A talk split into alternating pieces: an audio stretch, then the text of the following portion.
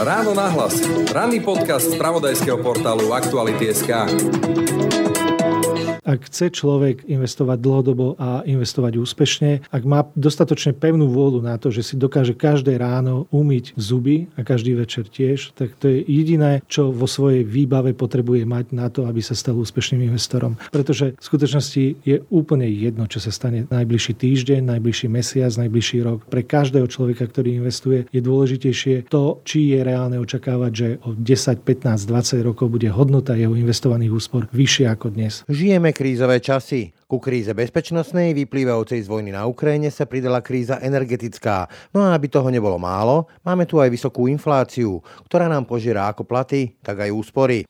Na finančných trhoch tak panuje neistota, predikcie dlhodobého vývoja sú čoraz neistejšie a mnoho investorov tak zaradilo spiatočku a volí stratégiu opatrnosti. Rovnako sa tento pocit, pocit neistoty a opatrnosti postupne prelieva aj medzi nás, bežných občanov. Kríza však nie je iba hrozba a straty. Kríza je rovnako tak príležitosť a šanca na nové zisky a investície do vlastnej budúcnosti. Ako sa však vyznať v tom, do čoho sa investovať oplatí a do čoho už radšej vôbec nie? Sú investície do zlata či nehnuteľnosti vždy tou najlepšou možnosťou, ako zveľadiť svoj majetok? Podľa čoho môžeme spoznať kvalitných finančných poradcov a aké najčastejšie chyby robia Slováci, ktorí sa rozhodli vstúpiť na finančné či kapitálové trhy?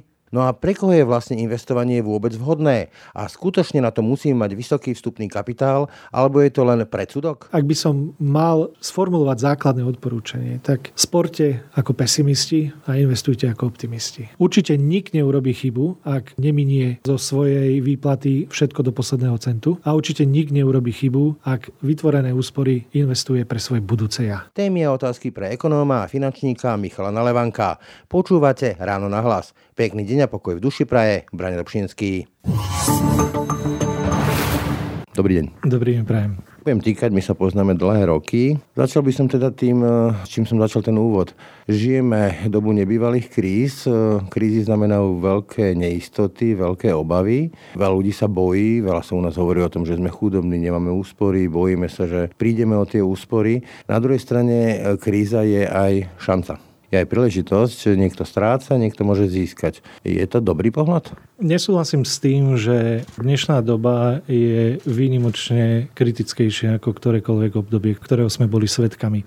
Hovorí sa, že pokiaľ ľudský mozog nemá aký problém riešiť, tak si nový problém vymyslí. No a pravdou je, že na finančných trhoch nikdy neexistuje niečo ako dobré obdobie. Napríklad dobré obdobie na to, aby človek začal investovať. Vždy existujú rôzne pohľady na to, čo sa deje vo svete, čo sa deje na finančných trhoch, čo môže priniesť budúcnosť a nevždy sú tieto pohľady len pozitívne. Vždy sa nájdú aj ľudia, ktorí varujú pred mnohými vecami, väčšinou aj pred takými, ktoré sa nikdy, nikdy nestanú. Čiže počiarknuté a zhrnuté, nech sa pozriete v minulosti na ktorékoľvek obdobie, ktorýkoľvek bod v čase. Vždy boli veci, ktoré by sme mohli označiť za problémové, niekedy krízové, takže dnešná situácia z tohto pohľadu nie je zásadne odlišnejšia od tej, ktorá bola kedykoľvek v minulosti. Budeme sa rozprávať hlavne o investovaní. Mnoho našich poslucháčov si ale môže povedať, že to je virtuálna téma, že predsa investujú tí, ktorí majú nejakých veľa peňazí. To je ale mýtus. Kde sa dá začať v rámci investovania? S akými sumami o akých sumách môžeme hovoriť. Počul som, že dá sa začať už pri 20 eurách mesačne, alebo človek vloží nejakú tisícku. Je tam nejaká, nejaké pravidlo, nejaký limit? Investovanie nie je žiadna luxusná služba, ktorá je určená len pre privilegované vrstvy spoločnosti. Nie je to služba určená pre výnimočne bohatých ani e, len pre tých majetnejších. Myslím si ale, skôr než sa dostane k samotnému investovaniu, to najdôležitejšie, v čom by mali mať ľudia jasno, je v tom, prečo chcú investovať. Čo človek, to rôzny dôvod, pre ktorý investovať. Niekto môže začať investovať kvôli tomu, že sa obáva, že v budúcnosti nebude mať postačujúci dôchodok, niekto chce investovaním zabezpečiť do budúcnosti svojej deti, mať dostatok peňazí na to, aby im zaplatil vzdelanie na vysokých školách. Nejaký vankúš, jednoducho, čo viem, niečo sa mi stane, mám vankuš. Chcem vám povedať, toľko tých dôvodov je milión. No a keď už niekto má jasno v tom, prečo chce investovať, tak je už len malý krôčik k tomu, ako reálne začať. Dnes je na trhu dostupných niekoľko rôznych foriem a možností investovania a áno, niektoré sú také, ktoré sú aj také, ktoré umožňujú začať s 20 eurami mesačne. To môže byť dobrá možnosť pre tých, ktorí z investovaní nemajú žiadne skúsenosti a chcú si to v úvodzovkách ošahať, ako to funguje. Povedzme, že môžu si dovoliť povedzme aj stratiť tých 20 plus 20 plus 20, nie je to pre nich životná strata a vyskúšajú si to, aj? Tak v minulosti som sa viacerokrát, veľakrát presnejšie stretol s tým, že ľudia investovanie považujú za niečo, do čoho môžu dávať peniaze, o ktoré môžu prísť. No a keď je človek takto nastavený v hlave, tak potom takú pozornosť aj investovaniu venuje. Ak e, by si ty dnes chcel vložiť peniaze do niečoho, peniaze, o ktoré môžeš prísť, tak aký máš dôvod zaujímať sa o to, že či to, čo ideš urobiť so svojimi peniazmi, je správne a má to nejaké rácio. Je to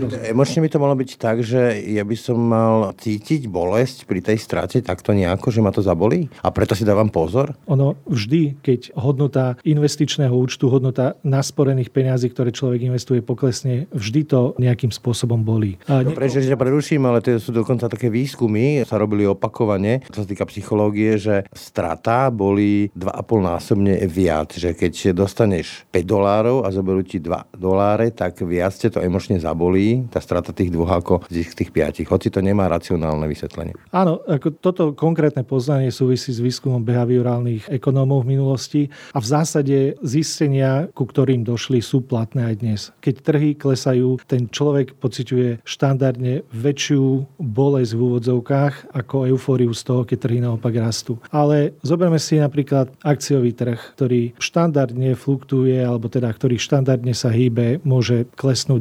10-20% ročne. Ak dneska investuješ stovku alebo povedzme rovno tisíc eur a ten trh poklesne za jeden rok o 10%, hodnota tvojej investície klesne o rovnaké percento, no tak si v mínuse 100 eur. Ruku na srdce, koľkokrát počas toho roka minieš 100 eur, bez toho, aby si si vôbec uvedomoval, že si o nej prišiel. Je to v podstate jeden, dva večery v centre Bratislavy a stovka je...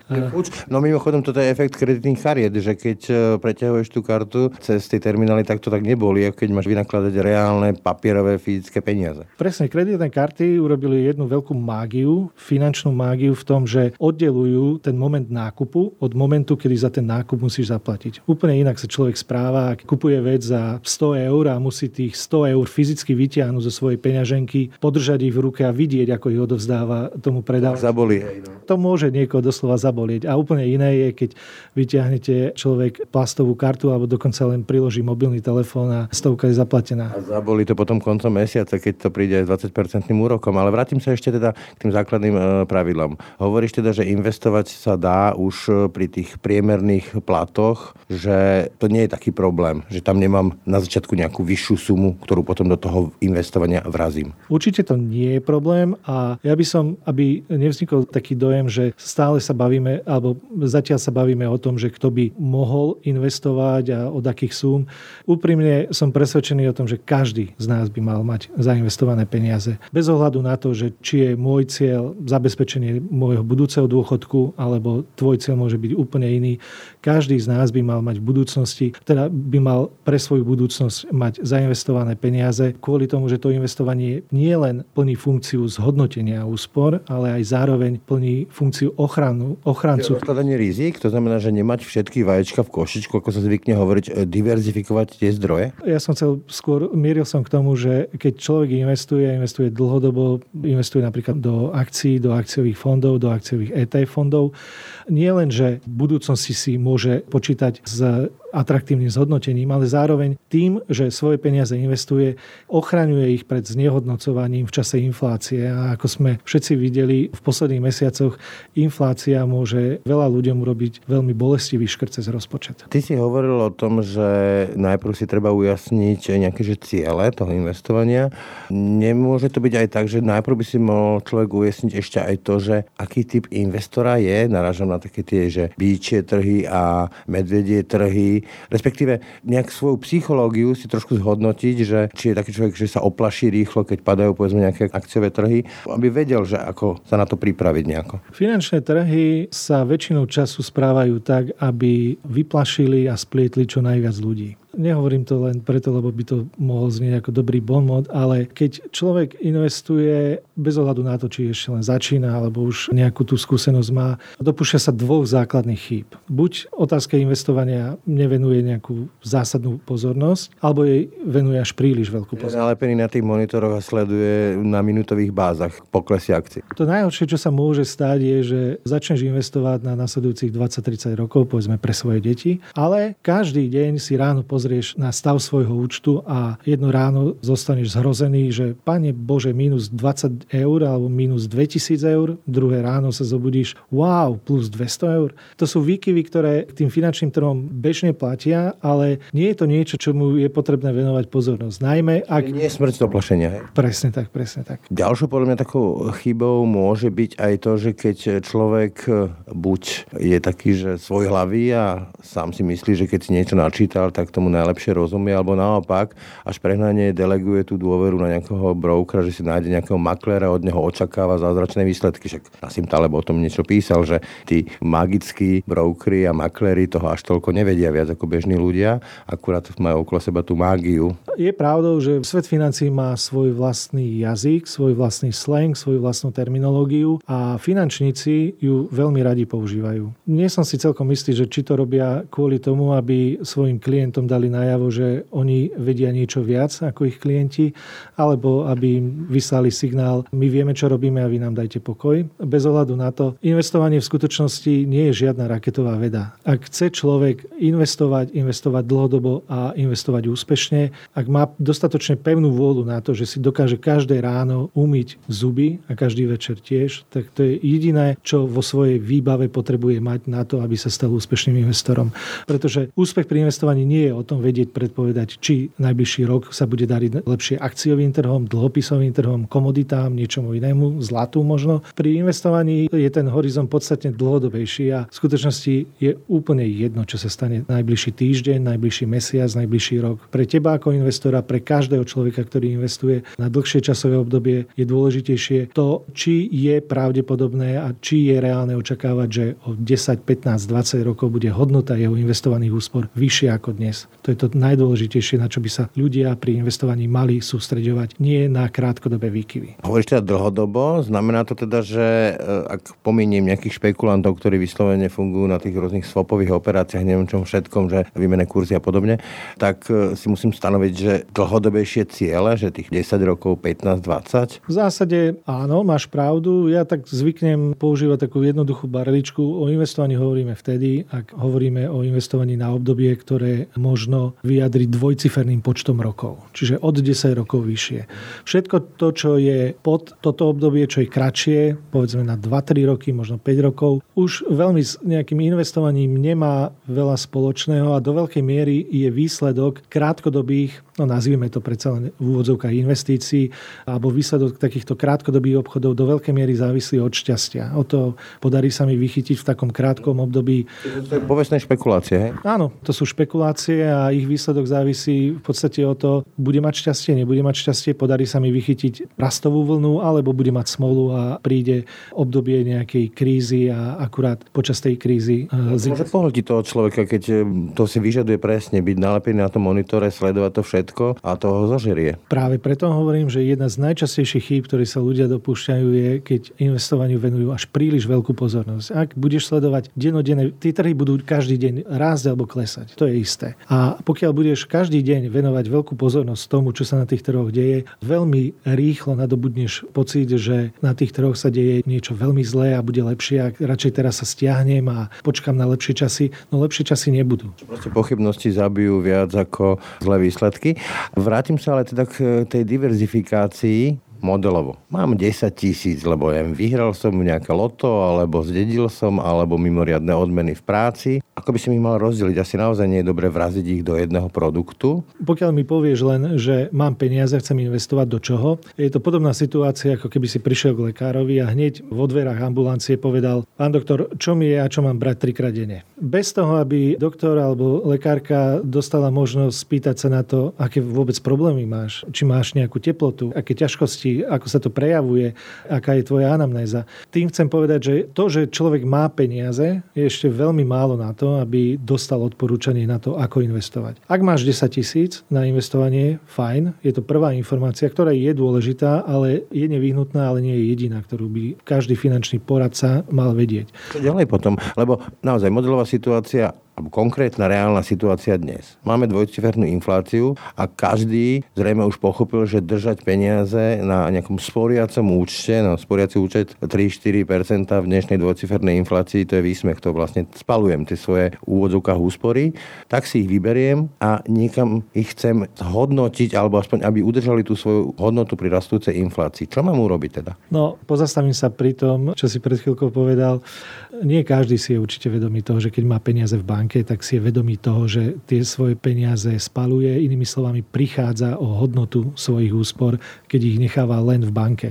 Ak sa nemýlim, tak podľa štatistik Centrálnej banky majú ľudia na bežných vkladoch a účtoch v bankách okolo 40 miliard eur. To sú šialené peniaze, plus minus. A to určite nehovorí o tom, že ľudia sa zodpovedne správajú svojim peniazom a vedia, že banka nie je inštitúcia, v ktorej sú ich peniaze uložené a investované. Banka nie je ich kamarát. Chceš teda povedať, že Slováci sú stále ešte dosť finančne negramotní? Myslím si, že áno a nemyslím si to len ja, ale potvrdzujú to aj prieskumy, ktoré sa opakovane každý rok vyrojujú a potvrdzujú o tom, že finančné povedomie Slovákov je veľmi malé a čo viac, keď dôjde na investovanie, je to oblasť, ktorej rozumejú najmenej. Treba si ale uvedomiť, že to, že banka narába s peniazmi, ešte neznamená, že ľudia v tej banke tým peniazom rozumejú najlepšie. Rozumejú najlepšie tomu, čo majú robiť, aby ich zamestnávateľ, ich inštitúcia na vašich peniazoch zarobila čo najviac.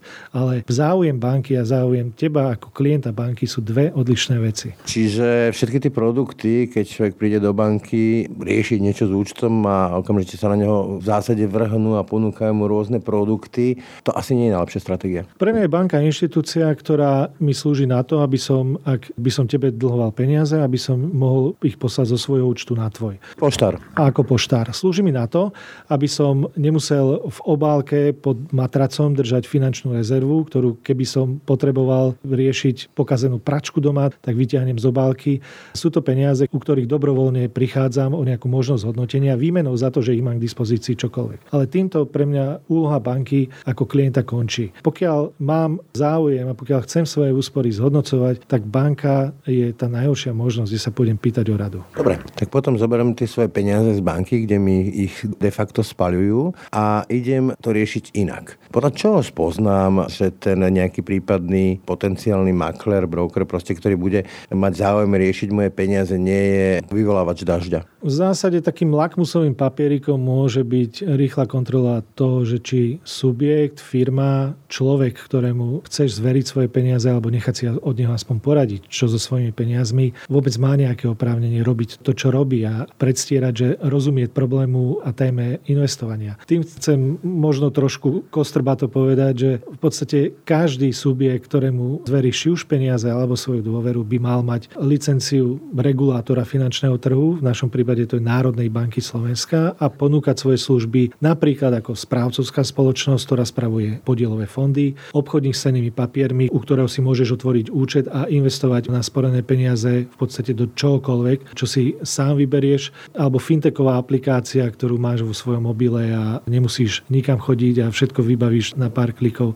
V zásade každý z týchto subjektov bez ohľadu na právnu formu, na svoj názov by mal mať licenciu Národnej banky Slovenska, ktorá je akýmsi potvrdením toho, že môže poskytovať služby v tej oblasti, v ktorej podniká. Že tá povestná guľatá peč pečiatka, sa tomu u nás zvykne hovoriť. A potom sa dostaneš k tomu, že je tu záplava rôznych produktov. Aj veľmi takých e, bizarných a pozoruhodných typu e, investície a poistenie v jednom, životné poistenia, kapitálové životné poistenia, až po tie najnovšie moderné SG fondy, také spoločenská zodpovednosť alebo spoločensky zodpovedné investovanie. Ako sa v tom má ten chudák like vyznať? Faktom je, že keby si dneska si začal googlovať, do čoho investovať, tak si okamžite zaplavený množstvom rôznych, rôznych vecí, ktoré, do ktorých sa dá investovať. Niektoré sú štandardné, niektoré naozaj bizarné. Pokiaľ človek nemá v tom jasno a nemá chuť vzdelávať sa, ani si veci nejak detálne naštudovávať, porovnávať, asi najjednoduchšou cestou je buď osloviť niekoho, kto sa v danej téme vyzná, alebo využiť služby finančných inštitúcií, ktoré mu vedia a môžu poradiť a poradiť tak, aby akékoľvek investičné odporúčanie bolo v súlade s tým, čo chce klient, nie čo chce daná inštitúcia.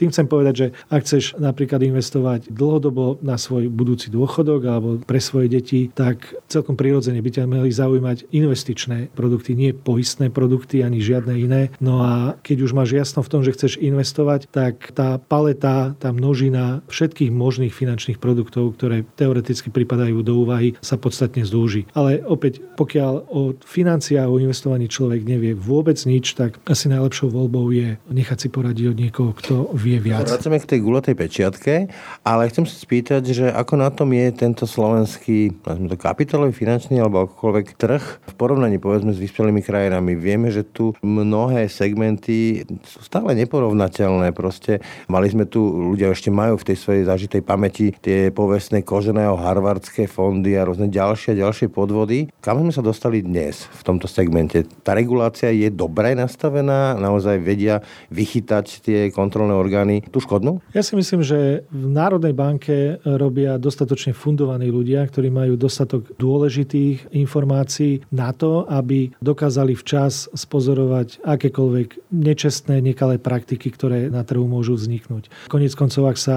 tebe ako finančnému spotrebiteľovi niečo nepozdáva, môžeš sa sám obrátiť na Národnú banku so žiadosťou o vysvetlenie, o prešetrenie, ale to, v akom stave sa nachádza dneska slovenský trh, aj keď nemáme žiadny kapitálový trh, Bratislavská burza cených papierov je... Stánok na Milejčíke v podstate. Áno, až na to, že sa tam iná ulica. majú e, rifle, je to iná ulica a obchodujú sa na ňu primárne štátne dlhopisy, ale v podstate tá ponuka finančných nástrojov, finančných možností a celý trh je dnes úplne iný, ako bol v tej ére, ktorú si spomenul a pevne verím, že... A je porovnateľný, povedzme, Rakúsko, Nemecko a tak? Ja si myslím, že do veľkej miery áno. Keď pôjdeš do Rakúska, tak pozrieš sa, do čoho investujú bežní ľudia tam, tak v zásade investujú do rovnakých vecí, do akých môžeš investovať už aj dnes. E, v posledných rokoch sú to predovšetkým nízkonákladové ET fondy, ktoré investujú do akcií, teda do akcií, do akciových indexov a nielen v Rakúsku, ale toto je trend, ktorý je pozorovateľný všade vo vyspelých ekonomikách, či už Spojené štáty, západná Európa a Slovensko patrí medzi tieto vyspelé krajiny.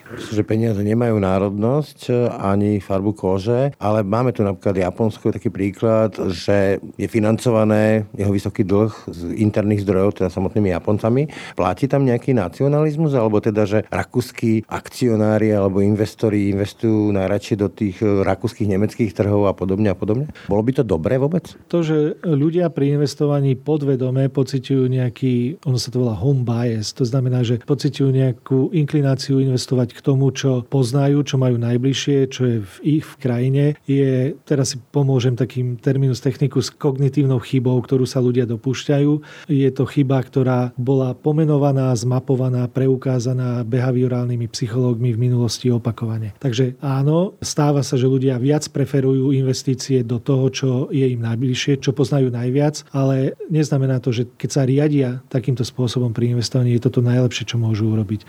Ale je to jedna z množstva chýb, ktorých sa ľudia pri investovaní bežne dopúšťajú. Možno to vychádza z toho, že keď sa niekomu v vodovkách pozerám do očí, tak ma neoklame, to je taký nejaký možno evolučný predsudok. Ale keď hovoríš o tom investovaní, spomínal si rakúskych investorov, na Slovensku sú okrem tých štandardných možností, naozaj veľmi širokých možností, aj rôzne ďalšie, povedzme, že bizarnejšie formy na to, ako si ľudia predstavujú, že sa zabezpečia na starobu alebo zvýšia svoj kapitál a to je povedzme, že investičné byty, že si nakúpi niekto 6-7 bytov, tie potom bude prenajímať prenajímať a z toho bude vlastne žiť ako nejaký taký že rentier z nejakého Mopasana. Čo hovoríš ty na takéto možnosti, ako investovať? Je mi jasné, že, a to nemusím vidieť ani, ani štatistiky o hypotekárnych úveroch, že Slováci nejak inklinujú k tomu, že keď už investovať, tak investovať do niečo, čo sa môžem fyzicky dotknúť, čo môžem prenajímať a čo sa mi môže zhodnocovať. V najhoršom prípade moje potom. Hej? Áno, áno. No faktom je, že pokiaľ by si dneska kúpil, ako si ty povedal, investičný byt, to nie je investícia. Tak sa to predáva, tak sa to volá, tieto rôzne magické formulky. Áno, akože vďaka marketérom to môžeme považovať za investíciu, ale reálne zober si, že kúpiš byt, zober si hypotéku na byt v Bratislave, ktorý chceš prenajímať. To nie je len o tom, že ako náhle podpíšeš kúpnu predajnú zmluvu, hodnota tvojej investície začína narastať. Ty musíš vyvinúť nejaké úsilie na to, aby si našiel človeka, rodinu, ktorá v tom byte bude bývať. Musíš byť k dispozícii, keď s tým bytom bude treba niečo riešiť. Ak sa... Fond oprav. Napríklad. Ak sa niečo stane, opäť si to tí, ktorému budú volať nájomníci a nájomníci, si to tí, ktorému nájomníci oznámia, že idú ďalej, pretože našli výhodnejšiu ponuku alebo hlava rodiny dostala zamestnanie v inom meste, budú sa stiahovať. Tým chcem povedať, že investičný byt ako taký nie je synonymum pasívnej investície, ktorú raz urobíš a už sa vôbec o to nemusíš starať. Na druhej strane, pokiaľ ono je zaujímavý fenomén, ktorý je najviac rozšírený v rozvojových krajinách a volá sa záhada kreditných kariet. Tá záhada je veľmi jednoduchá. Ľudia sú ochotní platiť priam užernické úroky za malé mikropôžičky, mikroúvery. Hovoríme radovo o desiatkách dolárov alebo desiatkách eur. A napriek tomu majú hotovosť k dispozícii 5 krát, 10 krát väčšiu. Hoci by ten úver ani nemuseli potrebovať, idú do toho, robia to z takého dôvodu, ktorý nemusí byť na prvé počutie veľmi zrejmy, ale pokúsim sa vysvetliť túto záhadu na konkrétnom príklade teba, ktorý kupuješ byt. Je jedno odporúčanie, ktoré by som ti mohol dať, ako investovať, je odkladaj si mesačne 200 eur a tie investuj. Ty môžeš sa touto radou riadiť mesiac, dva, potom sa stane to, že príde do toho život a jednoducho budeš musieť e, mať... Vynechám tú splátku. Vynecháš, vynecháš jednu, vynecháš druhú. Zistíš, že vlastne svet sa neprestáva točiť, môžeš vynechať aj tretiu. No ale keby si napríklad investoval a vložil svoje peniaze do bytu, tak to, čo by si každý mesiac by si musel v banke splátku hypotekárneho úveru zaplatiť. Svojím spôsobom je to niečo ako vynútená tvorba úspor, vynútená tvorba bohatstva.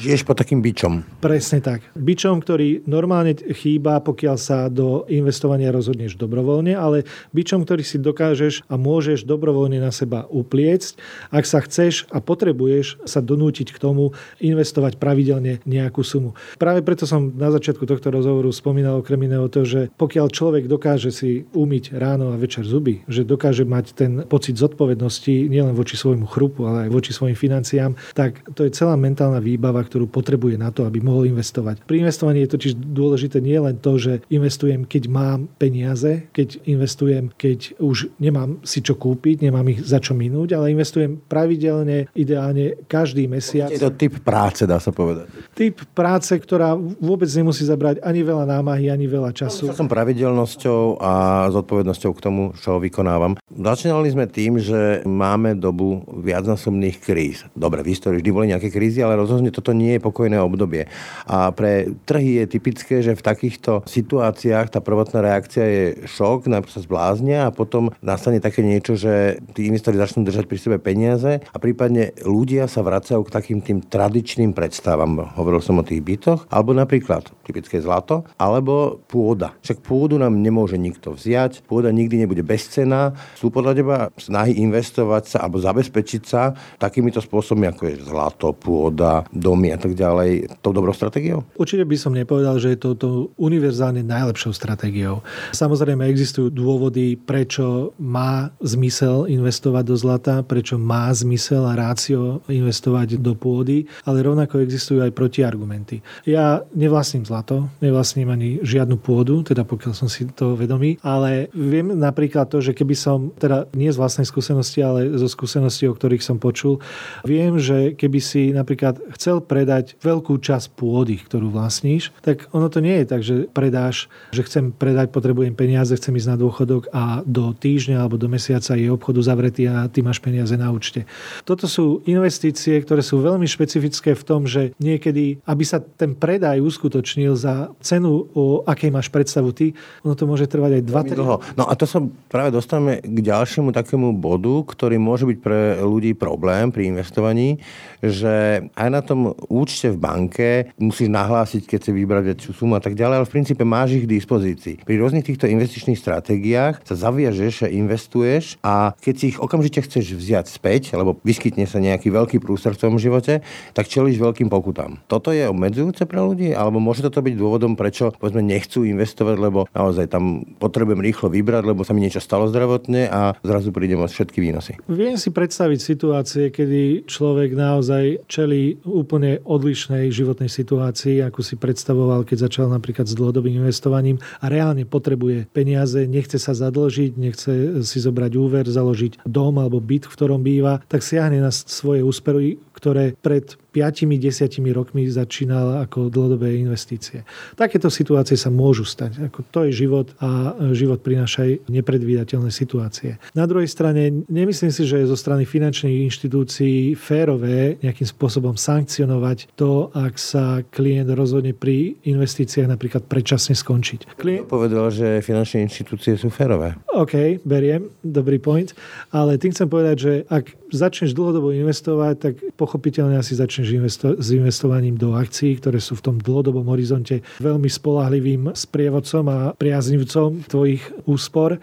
Ale povedzme, že hoci začneš investovať na 20-30 rokov, po 3-4 rokoch zrazu sa zmení životná situácia, tie peniaze, ktoré si investoval, zrazu potrebuješ. Ty už sám môžeš byť potrestaný tým, že počas tých prvých rokov sa tie trhy nevyvíjali tak, ako by optimisti očakávali a ty už budeš musieť nedobrovoľne prijať stratu, ktorá vznikla tvojej investície. Tá strata nevznikla kvôli tomu, že by tie tvoje peniaze boli investované zle. Tá strata vznikla, alebo môže vzniknúť kvôli tomu, že ty sa nedržíš stratégie, podľa ktorej tie peniaze boli prvotne investované.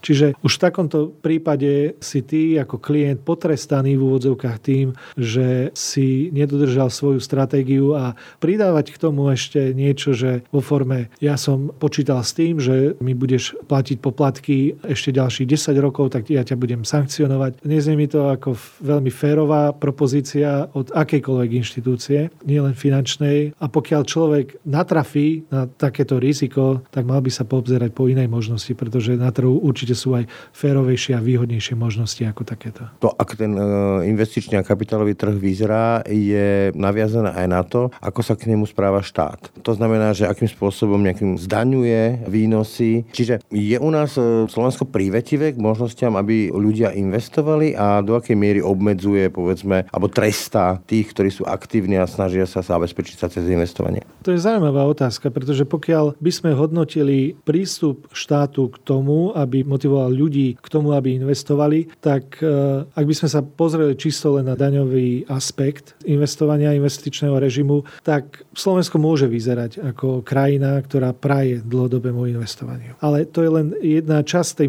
mozaiky a jedna časť, za ktorú nesie štát svoju zodpovednosť. Druhá časť tejto mozaiky je to, čo robí preto, aby ľudia vôbec vedeli o investovaní, aby vedeli, aké majú možnosti, ako sa majú rozhodovať, podľa čoho sa majú rozhodovať a že vôbec investovať majú. Osveta minimálne, hej? Presne tak, ako opäť sa vraciame k tomu, čo už sme spomínali. Finančná gramotnosť na Slovensku je veľmi nepriaznivá a súvisí to aj s tým, alebo je to dôsledok aj toho, že dnes o peniazoch, hoci s nimi pracujeme každý deň, myslíme na nich ešte častejšie o peniazoch nie sú študenti, žiaci nejakým spôsobom učení na školách. Je mi jasné, že táto situácia sa postupne začína zlepšovať, ale nie je to iniciatíva štátu a nejakého ministerstva. Finančný sektor. A k tomu ešte pridám e, faktor toho, že tých 40 e, rokov e, bývalého režimu vypestovalo mnoho ľuďoch, mnohých ľuďoch taký návyk alebo taký predsudok, že tí plutokrati a to Wall Street a že vlastne je to celé zlé, ale keď som sa pýtal na tie úľavy od štátu, však napokon takto vznikali rôzne penzíne schémy v Spojených štátoch, v Kanade a tak ďalej, kde síce nemajú druhé piliere, ale majú tie tretie rôzne piliere, penzíny fond policajtov, penzíny fond a tak ďalej a tak ďalej, ktoré vznikali vďaka tomu, že štát to danevo zvýhodňuje, odpúšťa tam ich zdanenie. A tu sa dostávam napríklad druhému pilieru a k tomu, ako sa pripraviť na starobu. Stačí dnes spoliehať sa na sociálnu poisťovňu plus druhý pilier? Určite nie. Dôchodkový systém, a teraz mám na mysli povinný dôchodkový systém. Prvý pilier alebo pre niekoho prvý plus druhý pilier je základný dôchodkový systém. Jeho úlohou nie je to, aby ty alebo ja sme v budúcnosti z neho poberali dôchodok a mali sa na ňom tak dobre ako... Také životné minimum. Ne, ako, ako, švajčiarsky, ako švajčiarsky dôchodcovia. Hoci... Sme tu mali, áno. Áno, áno.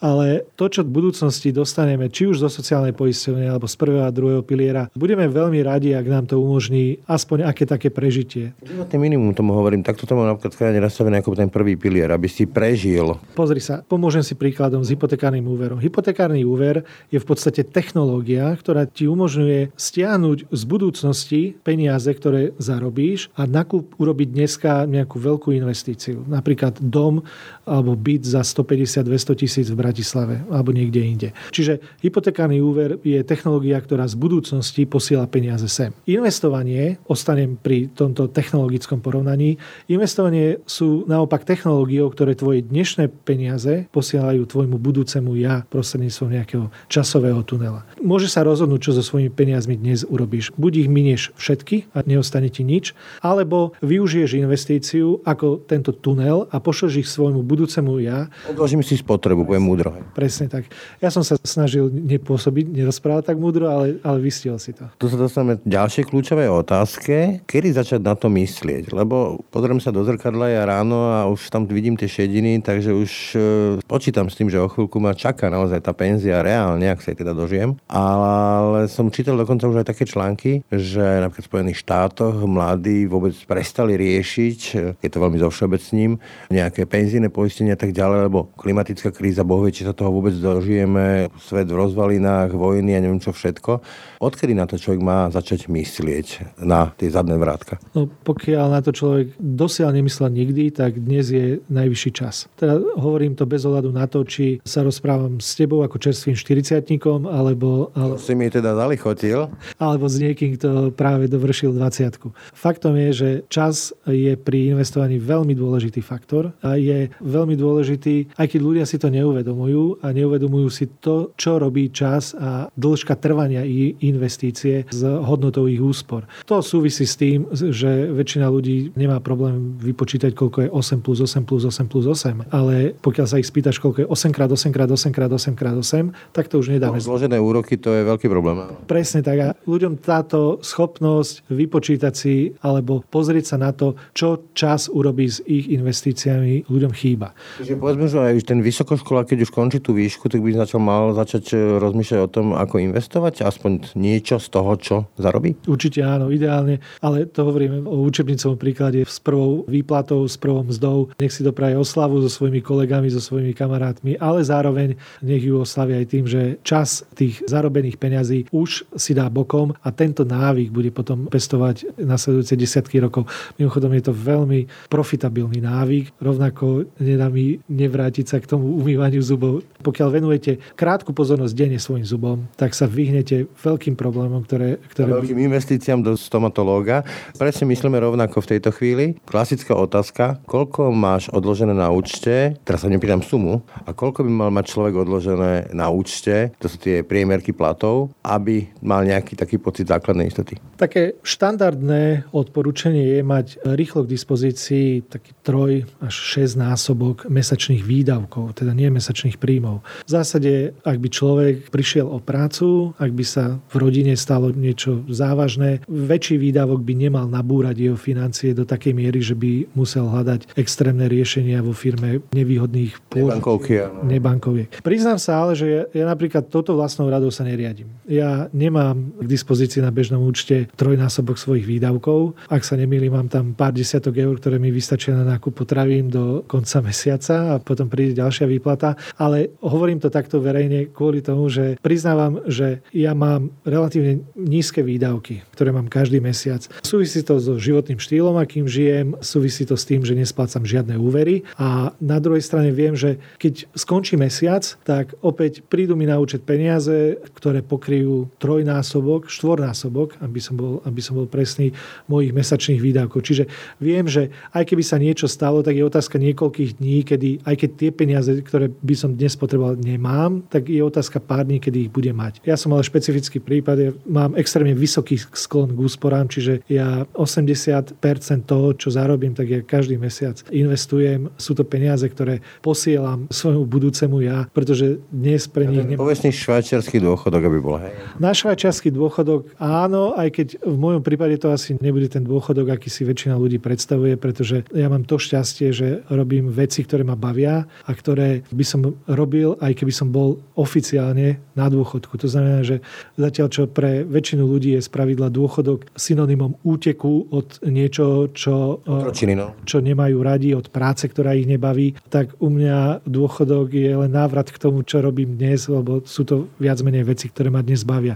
Ale ešte keď sa bavíme o dôchodku, tak nedá mi nespomenúť to, že ono, to, ako sa ľudia majú na dôchodku, nie je čisto finančná otázka. V skutočnosti tie financie sú tou najmenej dôležitou skladačkou celej tej mozaiky, pretože nedávno som si pozeral taký starší článok v americkom magazíne a bol to prieskum toho, čo ľudia považujú za najdôležitejšie, alebo čo najviac lutujú vo vysokom veku. No a nikto z nich, bol tam rebríček asi 20 najčastejších odpovedí, ktoré ľudia dávajú. Nikto z nich neuvádzal to, že mal som investovať viac, mal som investovať do niečoho iného. Predpokladám, že bolo viac času s deťmi, s ľuďmi, ktorých ľúbim, na koníčky. Takže pokiaľ človek nemá v poriadku vzťahy so svojou rodinou, so svojimi najbližšími, nemá veci, ktoré by ho naplňali, ktoré by mu dávali zmysel a v neposlednom rade nemá v poriadku svoje zdravie, tak tie peniaze si veľmi neužije, aj keby ich mal toľko, že ich nedokáže minúť. Sú dôležitejšie veci, ako, ako sú peniaze, keď ide o dôchodok a to by sme mali mať na pamäti. To je niečo také, ako si spomínal v jednom rozhovore, že chudoba je stav mysle? Lebo tu veľa ľudí bedáka, že sme chudobní a budeme strašne chudobní. To je úplne taký, že leitmotiv tejto krajiny sa nesie tak trošku. Áno, presne. Je to inými slovami povedané to, čo si povedal, ale z vlastnej skúsenosti mám pred 20, je to už viac ako 20 rokov, kedy som bol na výlete v Rusku. A keď som sa odtiaľ vrátil, tak ja som mal pocit, že zrazu sa na Slovensko na túto krajinu pozerám inými očami. Zrazu mi prišlo super, že na letisku boli čisté podlahy, že z umývadla, alebo teda z vodovodu tiekla teplá voda, že človek sa mohol viesť v meskej hromadnej doprave bez nejakých obáv o svoju bezpečnosť. Tá perspektíva. Presne. Stačí zmeniť perspektívu a veci sa okamžite javia v inom svetle. Preto ja si myslím, že sme príliš kritickí a zbytočne kritickí k veciam, ktoré okolo nás nefungujú a nedostatočne oceňujeme to, čo funguje. Čiže nie sme tak chudobní, ako si namýšľame, hej? Určite nie. To by som určite nepovedal. Keď sme hovorili o tom, že Slováci sú pomerne konzervatívni, lebo teda majú obrovský počet e, úspor v bankách, zároveň teda, že nie sú celkom dovzdelaní v tejto oblasti, vzhľadom na to, že moc sa tomu školstvo nevenuje a ten minulý režim tomu neprijal. Aký sme typ investorov, ak by sa to dalo takto povedať? Aký je Slovák investor? Ak by sme to hodnotili podľa toho, čo Slováci robia so svojimi peniazmi, tak áno, mohlo by z toho výjsť, že Slováci sú konzervatívni investori, pretože desiatky miliárd majú v bankách, značné sumy peniazí majú v bezpečných dlhopisových fondoch, v druhom pilieri, ale aj v štandardných podielových fondoch, ktoré investujú do dlhopisov. No ale to je len jedna časť rovnice. U mňa je konzervatívny investor taký investor, ktorý pozná všetky možnosti, do ktorých môže investovať, je si vedomý plusov a mínusov každej z nich a vedome sa rozhodne pre tú konzervatívnu. To je u mňa definícia konzervatívna. Opatrný proste. Áno. Slováci ale v tomto zmysle konzervatívni investori nie sú. O investovaní nevieme toho veľa. Nevieme, aké iné možnosti. Typol, že sú ľahkovážni. Je to do veľkej miery hranie sa so slovíčkami, ale opäť vraciame sa ako, akoby v začarovanom kruhu k tomu, že vieme veľmi málo o tom, ako funguje finančný svet a ešte menej vieme toho o tom, ako fungujú investície. A to, že sa správame tak, ako sa správame a vyzerá to, že sa správame konzervatívne, je do veľkej miery aj dôsledok toho, že počujeme rôzne hrôzostrašné historky o tom, že trhy padli o 20% a čelíme najhoršej kríze za posledných 30 rokov. Čísla a percenta si vymýšľam, ale pre ilustráciu to snad stačí. A keď nevieme, nepoznáme detaily, tak ako veríme tomu, čo počujeme. Je wishful thinking, to znamená také, že prorokovanie temných scenárov, ktoré sa potom naplnia tými samotnými proroctvami. Presne tak. A toto je ďalšia z tých chýb, ktorých sa ľudia, nielen Slováci, ľudia po celom svete dopúšťajú. Dávame na to, čo počujeme bez ohľadu na to, že by sme zapojili aspoň elementárne racionálne uvažovanie alebo kritické myslenie a spýtali sa, je to napríklad to, že teraz trhy klesli o 10% alebo 20%, opäť čísla si vymýšľam, je to teraz pre mňa hrozba alebo príležitosť. Čiže oplašenie, hej? Presne tak. Úplne teda na záver, nežijeme zrejme ľahkú dobu, ale hovoríš, nie je to nič výnimočné v dejinách a nemáme sa báť. A je dobrý čas na investovanie teda? Vždy bol dobrý čas na investovanie. Najmä ak teda hovoríme o investovaní ako o dlhodobom procese. Ak by som mal sformulovať základné odporúčanie, tak sporte ako pesimisti a investujte ako optimisti. To je základná rada, ktorá je na rozdiel od ostatných rád vo svete financií univerzálne platná. A je univerzálne platná aj pre de facto každého? Určite nik neurobi chybu, ak neminie zo svojej výplaty všetko do posledného centu. A určite nik neurobi chybu, ak vytvorené úspory investuje pre svoje budúce ja. Toľko ekonom finančník Michal Levanko. Ďakujem ti za rozhovor. Ďakujem za pozvanie. Počúvate podcast Ráno na hlas. Dnešné ráno nahlas je už na konci. Pekný deň a pokoj v duši praje. Braň Robšinský. Všetky podcasty z pravodajského portálu Aktuality.sk nájdete na Spotify a v ďalších podcastových aplikáciách.